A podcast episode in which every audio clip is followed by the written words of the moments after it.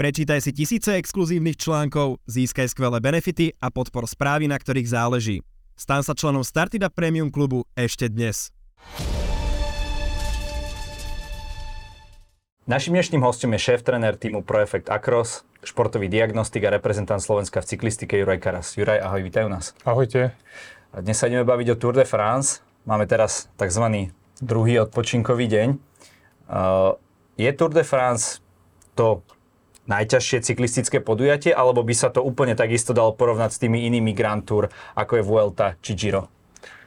Uh, na to by sa dalo odpovedať aj áno, aj nie. Uh, je to v princípe podobného zaťaženia alebo takého istého, ako je Giro alebo Vuelta, ale možno, že malinko obťažnejšie, obťažnejšia túr je tým, že je tam oveľa väčší tlak na pretekárov, lebo je to oveľa viac sledovanejšie a zároveň mm, idú tam vždy tí najlepší pretekári v tej najlepšej forme, takže e, asi áno, asi to bude trošku náročnejšie ako je, ako je Giro a Vuelta. Ale napríklad e, z hľadiska postavenia trasy, a prevýšení, tak e, Giro zvykne byť ešte náročnejšie a ešte v tom je náročnejšie, že to počasie tam naozaj si s tými pretekármi zahráva a však sme tento rok to aj videli, že e, mnoho etap museli aj skracovať, prerušovať, že jednoducho idú do tých alpských priesmykov a e, tam ich zastihne snehová búrka alebo tam je ešte sneh, čiže bojujú tam aj, aj teda s extrémnym počasím, čo na túr sa až tak nedie, lebo je to už v podstate v júli a aj v tých alpských priesmykoch je, dajme tomu, príjemných 8 stupňov. Uh-huh. Hovorí sa častokrát o tom, čo tí jazdci vlastne prežijú za tú dobu uh, tých troch týždňov. Uh, ako je to vlastne náročné pre cyklistu, keď si zoberieme nejaké jednorazové preteky, ako sú neviem, nejaké majstrovstvá sveta alebo nejaké monumenty versus uh, takéto dlhé etapové preteky? Tak sú to dve rozdielne veci. Uh, samozrejme ten pretekár, keď musí ísť deň po dní a tá koncentrácia je, je enormná, je tam veľký dôraz na, na regeneráciu, je, je to niečo iné ako je jednorazový pretek, ale zase samozrejme v tom jednorazovom preteku E, sa ide oveľa ťažšie, náročnejšie, čiže na ten jeden deň je to, je to ťažšia, ťažšie zaťaženie na organizmus, ako e, v tých etapách, vlastne keď vidíme tie kľúčové etapy na túr, tak z hľadiska zaťaženia sa ťažšie približia k nejakému ťažkému jednorazovému e, preteku, ako napríklad Lutých Baston, Lutých e, alebo Lombardia a tak, a tak ďalej.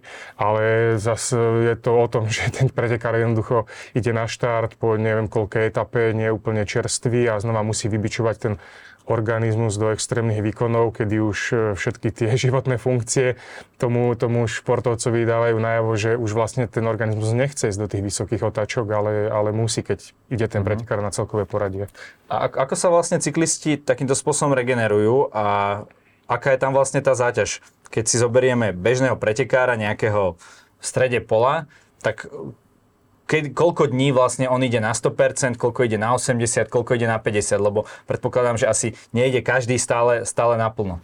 Áno, presne tak, ani ten e, líder vlastne ide naplno a práve preto tam má tých pomocných pretekárov, aby mu veľkú časť tej etapy ušetrili čo najviac energie a ono to je vlastne aj tá súčasť tej prípravy na, na Tour de France, uh, odhadnúť každého pretekára, jeho schopnosti, jeho silné a slabé stránky a vedieť mu nadstaviť, hej, že ty budeš schopný ísť, ja neviem, každú druhú etapu uh, eh, 20 km robotu na špici v závere etapy, ale potrebuješ na druhý deň zase odfúknuť aspoň nejaký druhý v tom týme urobiť tú robotu, alebo ty si schopný to opakovať deň po dni. Čiže na to sa nedá vôbec univerzálne odpovedať a uh, je to práve taká tá veda e, z hľadiska toho nadstavenia, že aby z každého toho pretekára na, na, tom, na tom podujatí jednoducho sa vydolovalo e, maximum. Uh-huh.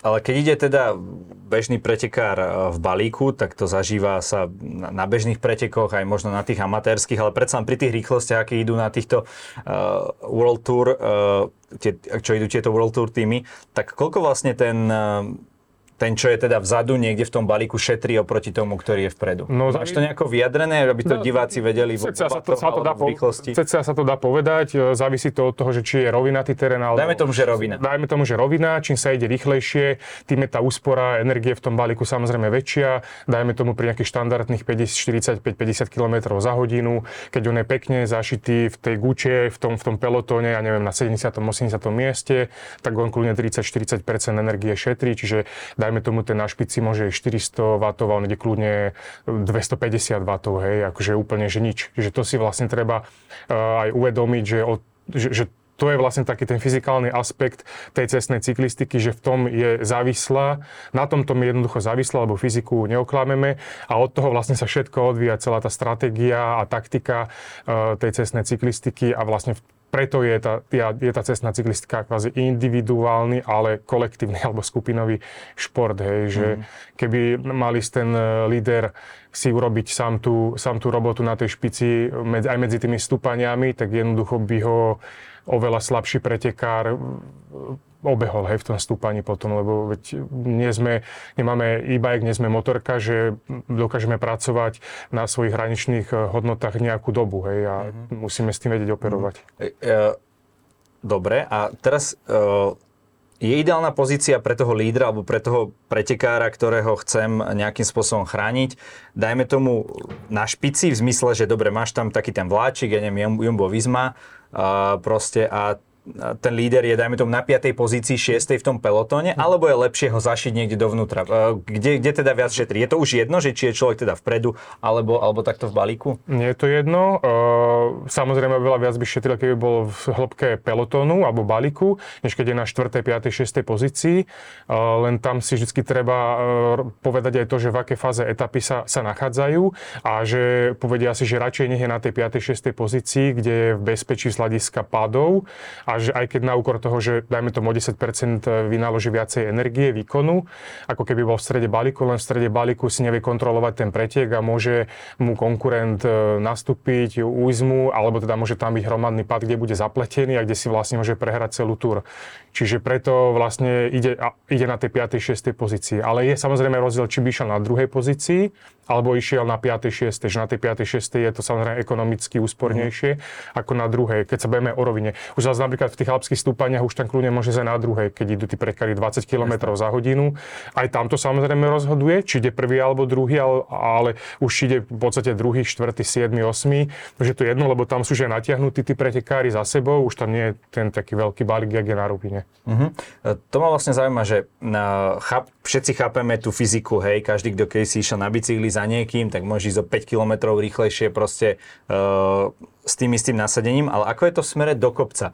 Uh, nie je tá pomoc skôr psychologická, keď naozaj ideš 20 km za hodinu do kopca, že tam ten faktor odporu vzduchu je, je proste ako keby minimálny oproti všetkým tým faktorom a tá tak, tak, ako som povedal. No nie, nie, pri 20 je celkom akože naozaj významný, keď idete v, tom, v tej hraničnej intenzite, tak tých 20 km za hodinu je rýchlosť, kedy to, to, to cítite. Akože aj tu aerodynamiku. Aj to, áno, áno, aj to, ale určite áno, je tam aj ten, ten psychický moment určite, že držíte sa toho zadného kolesa a udávate vlastne to tempo toho prvého pretekára a je to, je to lepšie, než keď idete na špici, áno.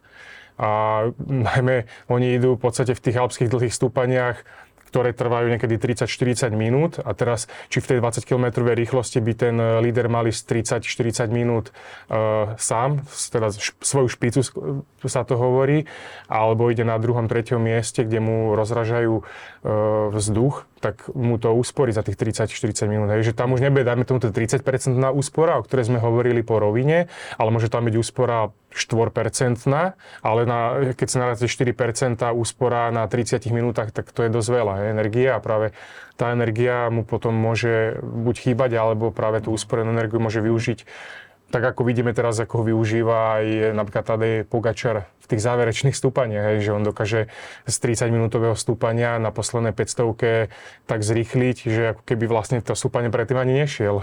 Mm-hmm. Keď zoberieme týchto dvoch hlavných konkurentov, lebo naozaj ten tretí, ktorý je momentálnom poradí, je už za nimi 5 minút, tak to je naozaj ako keby to vyzerá ako uh, súboj uh, dvoch mužov. V čom sú to podľa teba prednosti Tadeja Pogačara a v čom naopak Jonasa Vingegorda? A kto vyhrá túr podľa teba z nich? Uh, tak akože ich silné a, a slabé stránky sme vlastne doteraz jednoznačne poznali, o nich poznali, čiže silná stránka Tadeja Pogačara je, že on je naozaj najkomplexnejší cyklista na svete momentálne, má neskutočnú aj výbušnosť, dokáže pekne zašprintovať, uh, vyhráva jednorazové preteky, o ktorých sme sa bavili. Čiže nie je to Wout ten najkomplexnejší cyklista? Uh, Van, no tak Van Aert nie je schopný vyhrať trojtyžňové preteky zatiaľ, akože uvidím možno, ale asi skôr nie. E, Pogačar vyhral, takže Pogačar je najkomplexnejší, lebo Pogačar dokáže vlastne vyhrať aj jednorazové preteky ako aj Van Aert a z menšej skupiny vie vyhrať aj šprinta, mm-hmm. taktiež vie vyhrať časovku, takže asi on ešte komplexnejší, keď ako keby zahrnieme do toho komplexu aj trojtýždňové preteky. Mm-hmm. Keď trojtýždňové výjmeme odtiaľ, tak áno, Van Aert je najkomplexnejší cyklista. Čiže silné stránky toho Pogačara sú vlastne e, v tom, že tie kratšie kopce vie ísť oveľa rýchlejšie, je agresívnejší, dynamickejší. A naopak teda Vinegardová silná stránka sú dlhé e, stúpania, má skvelú časovku, len práve teraz na tejto túr sa ukazuje ako keby ich práve tie rozdiely v tých silných a slabých stránkach sa trošku potierajú a ako keby každý si tie svoje slabé stránky e, vylepšil nechcem povedať, že, že k tým silným stránkam, ale ako keby eliminoval E, ten rozdiel medzi silnými a slabými stránkami a vlastne sú veľmi podobní. Hej, že e, Tadej Pogačar sa vyzerá, že sa naozaj zlepšil aj v tých dlhých stúpaniach, kedy jednoducho Jonas Vinegar nemá akože zatiaľ šancu ho utrhnúť. A naopak e, Tadej Pogačar, čo kedysi mu zrýchlil na posledných 500 metrov stúpania, tak akože alebo hoci kedy mu jednoducho nastúpil, zrýchlil, tak Vinegard nemal šancu. A teraz aj ten Vinegard vyzerá byť naozaj, že popracovala na tej dynamike, ale, alebo má jednoducho takú výkonnostnú rezervu, rezervu ešte, že dokáže eh, v podstate eliminovať aj tieto dresné nástupy Pogačara a, a jednoducho možno on ešte nám nepredviedol všetko, a že naozaj v tých, v tých stúpaniach, kde sa snaží ten Tadej Pogačar teda na ňo útočiť, tak on eh, si ako keby ide tak konzistentne, úsporne a možno nám ten posledný tretí týždeň to ešte len rozbalia a ukáže. A teda aj z tohto nadviažem na tú tvoju otázku, že, že koho z tých dvoch typujem, tak naozaj neviem, som 50 na 50, lebo zamýšľam sa nad tým, týmto spôsobom, že na jednej strane uvažujem, že či ten Vinegar naozaj tam má ešte takúto rezervu a, a veľmi strategicky a správne uh, uvažuje, že tretí týždeň rozhodne. A, na druhej strane si ale hovorím, že Tadej Pogačar prišiel na túr v podstate dosť čerstvý, lebo mal to zranenie zlomené zapestie, čiže tá jeho príprava nebola ideálna, čo Uh, už v tejto fáze Tour de France môže byť ako veľká výhoda, lebo uh, kedy vlastne vstúpil do prvého týždňa, kde najviac by malo byť vidieť ten deficit tréningový, sa, ne, sa neprejavil a tým, že vstúpil čerstvejší do túr, tak uh, mu môže tá forma veľmi dobre kulminovať a práve ten tretí týždeň by mohol mať najsilnejší. Takže by mohol naozaj sekundovať aj tomu Vinegardovi, ktorý uh, asi to tak určite aj rieši, že nešiel ešte nikdy úplne svoj limit Nechá vás to na tretí týždeň, takže bude to si myslím veľmi zaujímavé a naozaj neviem, kto vyhrá. Bude to 50 na 50, veľmi nám napovie útorňajšia časovka, ktorá môže spraviť nejaké väčšie rozdiely, ale sa stane, že môžu prísť e, v 10 sekundách hej, zase. Videli sme to veľakrát na Tour de France aj počas môjho života, že keď niekto nejakým spôsobom vystrelil, tak potom sa ukázalo, no. že dopoval. Myslíš si, že teraz už e, v rámci tejto éry a tí, títo chalani, ktorých tam vidíme teraz, e, že, že, už, sú, že už sú čistí, alebo, alebo, alebo to sa proste nikdy nedá predpokladať a potvrdzuješ to, čo možno hovorí veľa ľudí, aj, aj, alebo aj lajkov, že proste bez dopingu sa takýto náročný šport robiť nedá na takejto úrovni? Určite toto nepotvrdzujem, toto tvrdenie. Myslím si, že áno, súhlasím s tým, že keď niekto vyskočí narazovo a je nejakú, nejakú dobu krátku na vrchole, zrazu z ničoho, tak je tam veľké podozrenie, že tam ten doping je, ale toto není prípad týchto dvoch ľudí.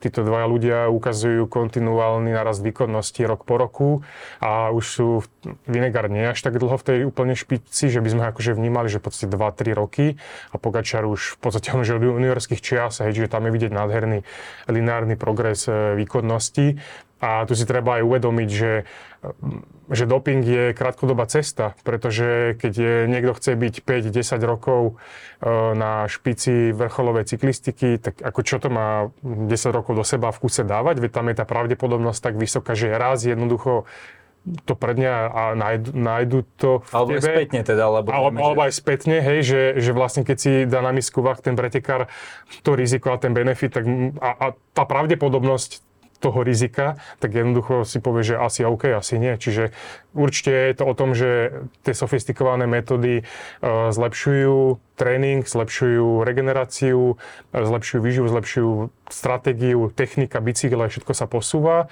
ale samozrejme v rámci dovolených uh, možností hej, zatiaľ. Takže tým nechcem povedať, že nikto by tam akože asi, určite sa možno nejaké nájdu, ale skôr si myslím, že nie a už tá éra vlastne pominula, hej, že však sú biologické pasy, tí pretekári sú kontrolovaní, neustále musia nahlasovať ich pobyt. Je to akože celkom peklo, ktorý, ktoré na nich vyvíja UCI, aby teda e, to bolo ustražené. Mm, myslíš, že je toto správne, alebo by sa malo povedať, že robte si svoj, s vašimi telami, čo chcete a... Nie, ja si myslím, že je to správne, tak ako to je aj tak, ako sa to vlastne postupne uh, vyvinulo, ten antidopingový systém. A určite by, by ale nemala samozrejme zaspať na Vavrínoch, tá antidopingová agentúra, že mala by ďalej skúmať a, a zisťovať, aké nové látky a, a pracovať na tom, mm-hmm. aby, aby v podstate držala mm-hmm. krok s tým vývojom. Ako sa vlastne takíto cyklisti regenerujú po takýchto etapách, aby boli ready uh, na, na druhý deň? Čo, čo vlastne má ten človek spraviť? Uh, aby z takého niečoho, po čom by človek normálny ležal proste mm. týždeň doma, on uh, proste na druhý deň je, je fresh. To sú tie veci, že aj tie, tie prostriedky na tú regeneráciu, či už po etape, alebo neskôr po etape, alebo na ďalší deň, uh, sa menia, hej, že, že kedy si sa napríklad ukazovalo, že, že lát hneď po etape si dávali pretekári, ešte tým uh, bývalý Sky, teraz iného s tým prišiel, už teraz najnovšie výskumy sa ukazujú, že to tiež nie je úplne super, hej, že hneď si zaladovať nohy. Uh, taktiež masáže sú rozpolúplné, hej, že, že v podstate, či, nie, či dať masáž, akú masáž dať, akej intenzite, ehm, všetko z tomu, všetko z toho musia vlastne aj tí pretekári na sebe odskúšať, ale v podstate to najkľúčovejšie, čo, čo sa ukazuje, je, je výživa, hlavne aj, aj to, to príjmanie tých kalórií aj počas etapy. A tá príprava e, toho pretekára by mal ten, ten, e, ten budget svoj výkonnostný tak vysoko postavený, že on v tej etape išiel čo najväčší čas, najväčšie množstvo v tých svojich ako keby zelených číslach, tých pozitívnych v tom aerobnom režime, kedy on dokáže plynulo rozprávať, dokáže to okysličovať, dokáže priebežne po takmer čokoľvek stráviť, zjesť, hej, a jednoducho nechávať si tie svoje červené čísla na tie rozhodujúce momenty. A to vidíme vlastne aj v tých alpských stúpaniach, že e, keď už tam niektorí ani vlastne nie sú tí šprintery dávno, tak tí domestici, dajme tomu druhej triedy, robia na špici robotu, že jedú naplno a Pogačar s Vinegardom idú ešte úplnú pohodu. Potom idú tí, tí domestici ako keby prvej ligy, pr- prvej kategórie a jednoducho tí idú úplne, že čo najrychlejšie dokážu ísť na tej špici a tam už je vidieť, že aj Pogačar Vinegardom už idú akože tvrdú robotu, ale stále majú rezervu, hej, na ten, na ten, na ten záver.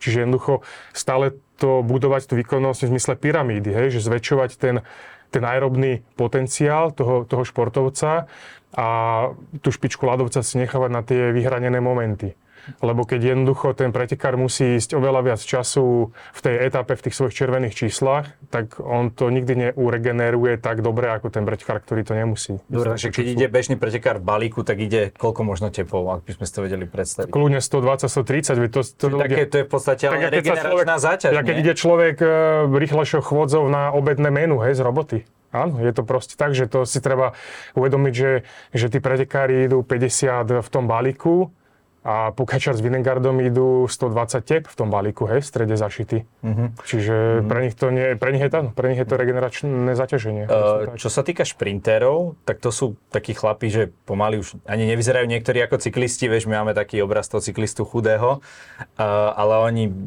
sú, sú tak uh, trochu lepšie stavaní. Um, akým spôsobom vlastne oni prechádzajú napríklad cez tieto veľké kopce, lebo vieme, že tam sú nejaké časové reštrikcie, dokedy, musí, dokedy sa musia dostať. Je to, je to aj pre nich náročné, alebo ten uh, časový ako keby úsek, ktorý oni môžu prísť za tým vedúcim, je, je taký, že oni len v pohode, im to stačí uh, ne, nejako sa prepedálovať cez ten kopec a sú v pohode?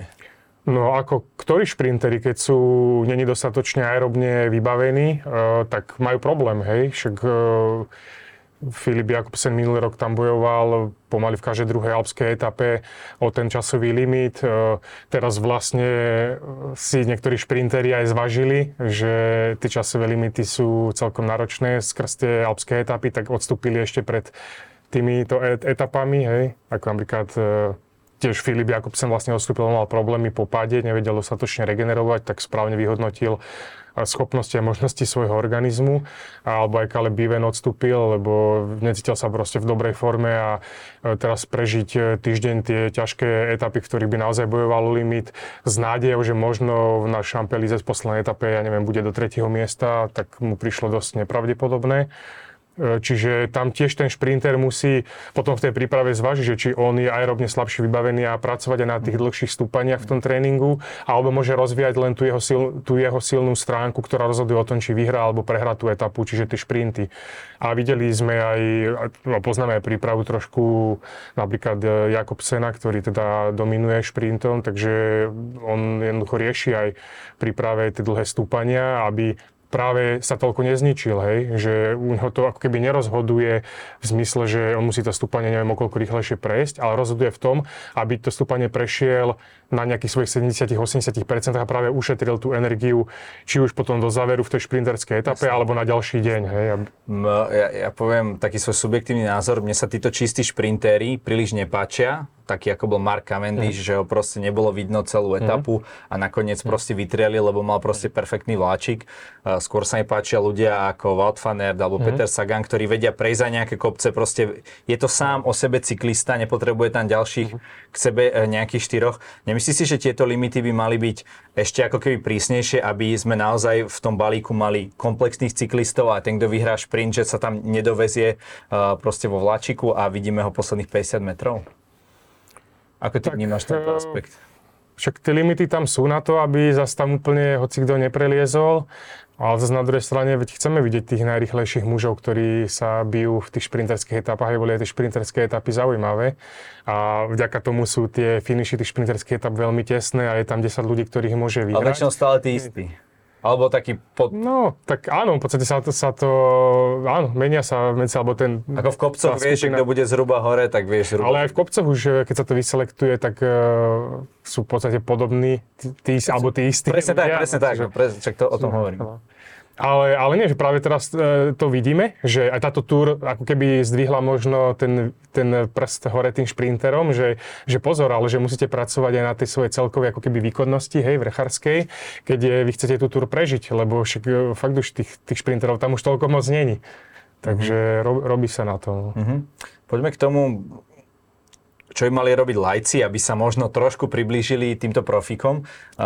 Bežný človek podľa mňa trénuje cyklistiku tak, že ide, dá si nejakú trasu, hej, maximálne tam meria nejaký teb alebo nejakú, nejakú priemernú rýchlosť. Dá sa, dá sa aj takýmto spôsobom zvyšovať svoja, svoja, svoja vlastná výkonnosť? No, samozrejme, tak je len tak sa voziť, klasic... akože v len tak, sa, len tak sa voziť, e, veď to už asi ľudia vyskúšali aj na sebe, vedia to, že keď sa budú len tak akože voziť hala bala, tak áno, zvyšia sa na, zlepšia sa na nejakú úroveň a tam v podstate zastanú.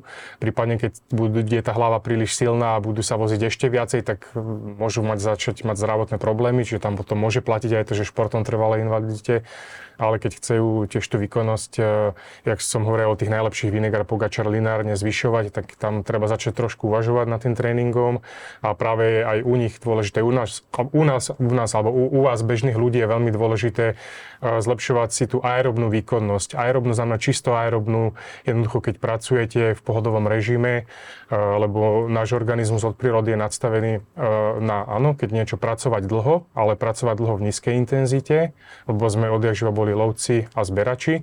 A keď pracovať e, intenzívne, tak krátko, hej, čiže vedieť na krátku dobu vyvinúť maximálny výkon, či už maximálnu sílu, alebo maximálnu rýchlosť, alebo jednoducho nejaký, nejaký krátky úsek naozaj naštartovať to telo do, do toho turba a, a potom znova sa ukludniť, zvolniť a znova potrebujete celý deň pracovať v nízkej intenzite. Uh-huh. Čiže od tejto prirodzenosti uh, vlastne sa odvíjajú aj také tie najnovšie uh, princípy a metódy k, k trénerskej príprave, uh, aj, aj v podstate aj k, zdravotným, k zdravotným benefitom športovania.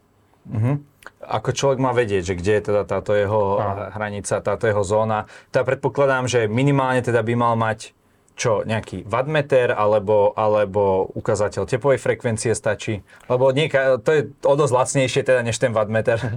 Uh, úplne stačí základný športester za 80-100 eur, ktorý meria srdcovú frekvenciu, ale kľudne stačí vedieť aj odhadnúť ten pocit, že my, my vlastne teraz e, pri športovej diagnostike sme už zaviedli, že dávame tréningové zóny nielen v tých číselnom vyjadrení, či podľa srdcovej frekvencie, laktatu, výkonu vatok, ale dávame ho práve aj v subjektívnom e, vyjadrení, čiže aby človek e, vlastne vedel, že v každej tej svojej intenzite, ako sa má cítiť, ako, aké má sprievodné signály organizmu a podľa toho sa to vedie dávkovať. Čiže kľudne sa to dá dávkovať aj bez nejakého tools, nejakého vybavenia. OK, takže mal by sa, mal by sa človek nejakým spôsobom e, čo buď si stiahnuť takýto tréningový plán, alebo sa ne, rovno objednať niekde na diagnostiku a, a tam, že mu to nejakým tak, spôsobom e, nastaví. samozrejme ideálne je sa objednať na diagnostiku športovú, kvalitnú športovú diagnostiku, lebo vždycky poviem, že keď e, máte sa zveriť nie, niečomu nepresnému a nedobrému, tak to radšej robte intuitívne. Počúvajte iba, iba svoj organizmus, ktorý treba počúvať samozrejme tak či tak. A tam vám vlastne vieme vám zistiť e, mhm. pomocou e, okay. našej športovej diagnostiky tie vaše presné hranice a jednoducho podľa nich už mm. potom sa dajú robiť nadstavenia do vašej pohybovej činnosti, okay. akejkoľvek. Ale wattmeter tá je, je nutnosť pre Nie, cyklistu, vôbec, ktorý vôbec, sa chce nie. zlepšovať je to, je, to, je to ďalšia pomôcka, je to zaujímavá pomôcka, dobrá, veľmi dobrá pomôcka, ale vôbec to nie je nutnosť. Uh-huh. Keď ľudia rozmýšľajú, že dobre, chcem takto športovať, chcem sa zlepšovať, chcem ísť trochu hore. Do akej miery je dôležité vybavenie? Keď je človek taký, ktorý, dajme tomu, že nechodí na preteky, len proste jazdí pre seba alebo so známymi, tak čo, musí mať karbonový bicykel, nemusí, musí mať karbonové kolesa, kde, by, kde, by si, kde je taká tá optimálna hranica toho, koľko by napríklad mal investovať do toho vybavenia? Optimálna hranica, tak asi každý koľko si môže dovoliť, ale tak dajme tomu, keď ten človek jazdí na tom bicykli pravidelne a je už nejaké skupine, e, kde mu, ja neviem, kamoši uchádzajú v kopci a, alebo v zjazde a on má nejaký starý bicykel na hliníkových kolesách, trasie sa mu to celé pod ním a tí jeho kamoši majú jednoducho už karbonové, špičkové nové bicykle, tak a vie si to dovoliť, tak, tak ako prečo nie, jazdí na tom pravidelne, udržuje si tým zdravie, je to jeho proste záľuba, tak, tak môže investovať, ale taktiež investovať s rozumom za 4-5 tisíc eur sa dá kúpiť super bicykel, netreba ísť do 15 tisíc eurových alebo na 10 tisíc eurových eh, mhm. hodnôt. Má to už ten, má to nejaký benefit, či si človek kúpi, lebo tie najdrahšie, to, to môžeme povedať rovno, to sú S-Works, eh, nejaké Pinarello, hej, Dogma, tak to sú také, aspoň ja čo vnímam, také, alebo vlastne všetky tie bicykle, teda, ktoré, s ktorými jazdia profíci, ale tieto sú také, že uh, ich vidíš aj teda na našich uliciach. Má to nejaký ďalší benefit od toho 5000 bicykla si kúpiť ten 15 000? Tu by som to uviedol trochu na pravú mieru, že to je práve to, že keď si pozeráte nejaký bicykel, ktorý by ste si kúpili, tak treba si povedať, že či chcete prispieť e, profesionálom na plat, alebo nechcete prispieť profesionálne na plat, pretože za 8 tisíc eur si viete kúpiť rovnako kvalitný špičkový bicykel ako za 16 tisíc eur, ako si spomenul nejaké značky. Čiže keď si kúpite S-Works, tak prispiejete nášmu Peťovi na plat, čo OK, môžete mu prispieť, čak chcete mať, ste jeho fanúšik, ale keď mu nechcete prispieť na plat, tak si kľudne kúpite nejakú uh, značku, ktorú, ktoré neplatíte za ten marketing, čiže nie je tam, alebo je tam úplne okay, minimálny rozdiel napríklad, ja nebudem menovať, ako ja mám značku, ale mám proste špičkový bicykel, najľahšie, najtuchšie, aké sa robia, najľahšie, aké sa robia, s to isto výbavou, ale jednoducho tá vstupná hodnota je do neho oveľa, oveľa nižšia ako pri Pinarello alebo, alebo S-Works, ako si spomínal. Hej, Dobre, takže... Tak, ako, takže do akej miery to vlastne dobre, čiže má si človek kúpiť skôr takú značku, ktorá nie je tak marketingovo protežovaná. Áno, áno. Ale zase neprispejem, nepodporím treba, cyklistiku svetovú. Ja, ja to, ja, no, tak viete, no, tá, tá značka jednoducho, keď e, sa chce ukázať na Tour de France, mať, mať tým, ktorý ho jazdí na Tour de France, tak uh, niekde sa to samozrejme musí prejaviť. Čiže veď vieme, ako funguje svet, takže... Hm. Je tam ešte potom rozdiel, keď vidíš tie rôzne značky e, bicyklov pre týchto profíkov, že je jedno de facto, že kto na akom bicykli jazdí, keď to je, alebo je to tak, jak vo formuli, že proste ten, kto má najlepší monopol, tak väčšinou, vieš, ak to myslím? napríklad v časovkách sú tie detaily veľmi rozhodujúce, takže tam možno by som povedal, že, že je to rozdiel, ale v tých klasických pretekoch, z, z klasických etapách v podstate je to, není tam, není tam nejaký rozdiel. Je, je, to, je to v podstate jedno. Není to, áno, nie je to ako, ako pri autách, uh, lebo naozaj tam, tam to priamo rozhoduje, hej, ten, ten výkon motora toho auta, ale mm-hmm. výkon motora u cyklistu rozhoduje jeho motor vnútorný. Ja viem, len potom, keď e, jeden, jedna vec je motor, len ty ho musíš ešte preniesť na niečo. Áno, ale, tá, pohybuješ, tuhosť, to... ale tá tuhosť je, je rovnaká, sú to tie isté materiály, veľakrát tí, tie značky bicyklov sa vyrábajú aj v tých, tých fabrikách, len majú proste iný dizajn, mm. inú geometriu spravenú, iný marketing, takže Hej. nie je tam... Dobre, tak povedzme, že, e, že e, do nejakých tých 8 tisíc, že tam je nejaká hranica, že kedy už to proste, za ktorou je to čistý marketing? Vôbec som to ne, neškaloval podľa, podľa sumy, lebo napríklad, že, poviem príklad, že za, že za 7 tisíc eur si viete kúpiť, keď bavíme sa o predajných maloobchodných cenách, za 7 tisíc eur si viete kúpiť uh, špičkový bicykel nejakej neznámejšej značky nemarketingovej, najvyšší model, uh, ktorý má tie jazdné vlastnosti, ktorý má 15 tisíc eurový bicykel a keď by si to chceli od komerčnej značky, ktorú najviac vidíme, dajme tomu na Tour de France, nechce menovať, tak za 7 tisíc eur si kúpite priemerný turistický turistický bicykel, hej. Tak teraz chcete mať akože tú značku a chcete mať priemerný turistický bicykel, alebo chcete mať špičkový 7-kilový karbónový rýchly tuhý bicykel, ktorý nebude tej značky. Čiže to je to porovnanie, hej. Uh-huh. Že je to v podstate synonym ako s autami, ale s autami je, je to trošku iné, lebo s autami si naozaj predsa len myslím, že či si kúpite, ja neviem, za 30 tisíc e, auto takej, hej, že, že nejakej luxusnej značky a, a nejakej obyčajnej, tak tam ten rozdiel sa oveľa viac ako keby prejaví. Hej. Jasné. Uh, ďalšie veci, do, čo, do čoho by mal človek investovať, dajme tomu, čo sa týka doplnkov výživy, doplnkov na regeneráciu a tak, lebo vieme, že veľa ľudí častokrát, keď ide športovať, tak prvé idú do tých shopov, hej, a kúpia si x krabíc a potom niekedy zabudnú, že, že treba aj uh, sa hýbať, takže čo by malo byť vo výbave takého uh, amatérskeho cyklistu? Ešte ešte by som tak tomu len bicyklu, že, že najviac, čo vám na bicykli akoby pomôže, že karbonové kolesa, hej, že dobré kolesa. Že, Čiže môže byť linkový rám, ale karbonové. V podstate áno, že do toho sa oplatí najviac, najviac Lebo čo, lebo lepšie udržiavajú tú rýchlosť? Áno, lebo tie kolesa vám robia tú rýchlosť, robia vám v podstate celé správanie toho bicykla a aj napríklad neviem, že pol kila rozdiel na bicykli a pol kila rozdiel na kolesách je rozdiel, veľký rozdiel, lebo na tých kolesách sa to oveľa viacej prejaví tým, že je to ten točivý vlastne element takže, takže do kolies, ako keby sa platí investovať. No a čo sa týka doplnkov, tak to je, tiež je to, no, dnes, dneska už vlastne vidíme cyklistov, ako veľa vedia investovať do oblečenia, že aby boli pekní, aby sa cítili komfortne, tiež o tom by sa diskutovať, že, že čo nám oveľa viac priniesie také a, a onaké oblečenie, ale určite áno, treba skôr investovať do toho, že vedieť, ako mám na tom bicykli jazdiť, uh, by som ja povedal, že ako na ne, a, a samozrejme do, do zdravej stravy, že čo jesť a nie, nie hneď ísť do tých komerčných doplnkov výživy, lebo to sú väčšinou len rôzne namixované rýchle, rýchle cukry, či už takou alebo inakšou formou. A to už by bolo za takú hĺbšiu, odbornejšiu debatu, že čo nám to vlastne spôsobuje a že to vlastne nie je vôbec tá správna cesta ale tak to už je také, že boj s veternými mlynmi by som povedal v tomto svete, ale teda, čiže určite, určite nie, nemusíte hneď ísť navštíviť nejaký obchod, kde vám predajú veľa gelov a aj ontových nápojov, takže nie, nie.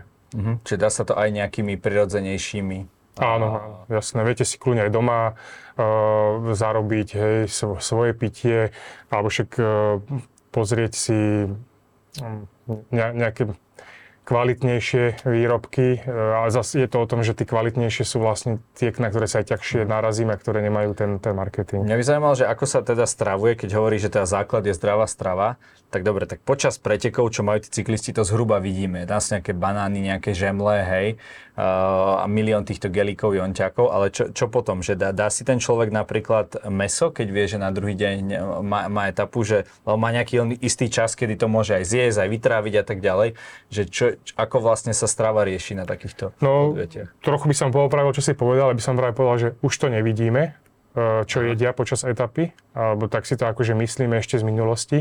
To, čo, že on si vytlačí nejakú tubu, tak áno, my si myslíme, že je to gel, ale áno, však je to gel, ale čo, čo, z čoho je zarobený, čo v ňom je, aké mikro a makronutrienty sa tam nachádzajú, to nevieme. Hej, takže to, to by som vám popravil. A čo sa týka mesa, no to je také individuálne, že to každý pretekár musí vedieť, že ako on dobre trávi meso, e, v akej forme si ho vie dať. Keď jednoducho vie, že to meso u neho je náročnejšie na trávenie alebo jeho telo nemá z neho toľko benefitov, tak to meso v podstate natúr môže aj vypustiť, lebo e, dôležité počas etapového preteku je príjemať dostatok zdravých kalórií, ale hlavne ľahko stráviteľných, lebo každé to, to veľké trávenie ten organizmus vysiluje a v podstate organizmus je v tom um, múdry, že on to, čo je najdôležitejšie, tak to robí prioritne a to, čo je akože v tom v danej chvíli menej dôležité, odsúva na vedľajšiu kolej. Čiže vy keď sa najete ťažkého jedla, to pre ten organizmus, pre každého človeka je ťažké ťažké jedlo niečo iné, tak on jednoducho musí prioritne to stráviť to jedlo. A tú regeneráciu danú toho organizmu dá na vedľajšiu kolej a potom, keď to strávi, tak potom ide OK, teraz idem doregenerovať organizmus. Čiže meso niekto áno, niekto nie, ale teda ľahko stráviteľné určite nie je veľa mesa, ale raz za často to meso, keď ten daný športové s ním nemá problém, je, je, je super si dať. Uh-huh.